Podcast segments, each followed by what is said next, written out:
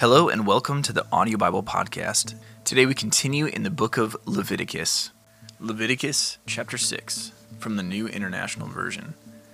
The Lord said to Moses, If anyone sins and is unfaithful to the Lord by deceiving a neighbor about something entrusted to them, or left in their care, or about something stolen, or if they cheat their neighbor, or if they find lost property and lie about it, or if they swear falsely about any such sin that people may commit.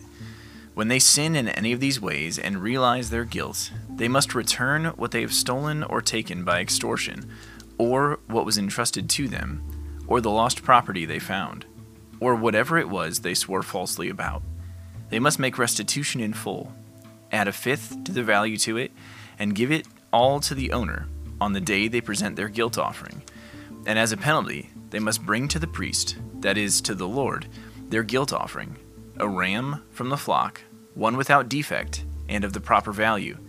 In this way, the priest will make atonement for them before the Lord, and they will be forgiven for any of the things they did that made them guilty.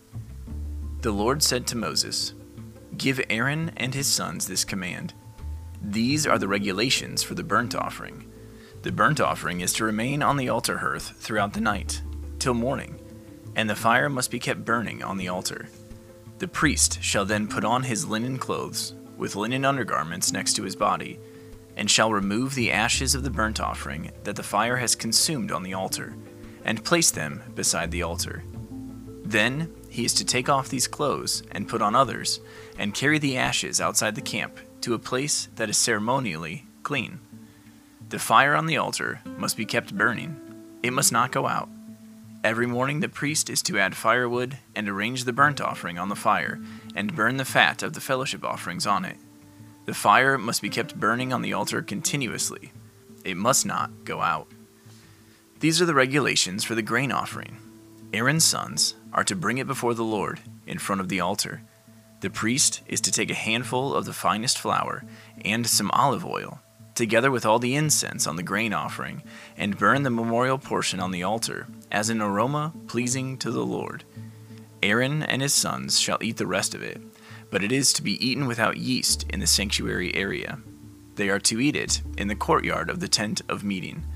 It must not be baked with yeast. I have given it as their share of the food offerings presented to me. Like the sin offering and the guilt offering, it is most holy. Any male descendant of Aaron may eat it. For all generations to come, it is his perpetual share of the food offering presented to the Lord. Whatever touches them will become holy. The Lord also said to Moses, This is the offering Aaron and his sons are to bring to the Lord on the day he is anointed a tenth of an ephah of the finest flour as a regular grain offering, half of it in the morning and half in the evening. It must be prepared with oil on a griddle. Bring it well mixed and present the grain offering broken in pieces as an aroma pleasing to the Lord. The son who is to succeed him as anointed priest shall prepare it. It is the Lord's perpetual share and is to be burned completely. Every grain offering of a priest shall be burned completely. It must not be eaten. The Lord said to Moses, Say to Aaron and his sons, These are the regulations for the sin offering. The sin offering is to be slaughtered before the Lord in the place the burnt offering is slaughtered. It is most holy. The priest who offers it shall eat it.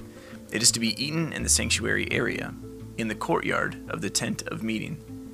Whatever touches any of the flesh will become holy, and if any of the blood is spattered on a garment, you must wash it in the sanctuary area.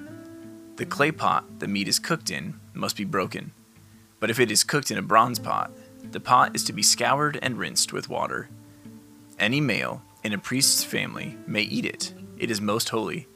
But any sin offering whose blood is brought into the tent of meeting to make atonement in the holy place must not be eaten, it must be burned up. Thank you for tuning in to the Audio Bible Podcast today. This has been Leviticus chapter 6 from the Word of God.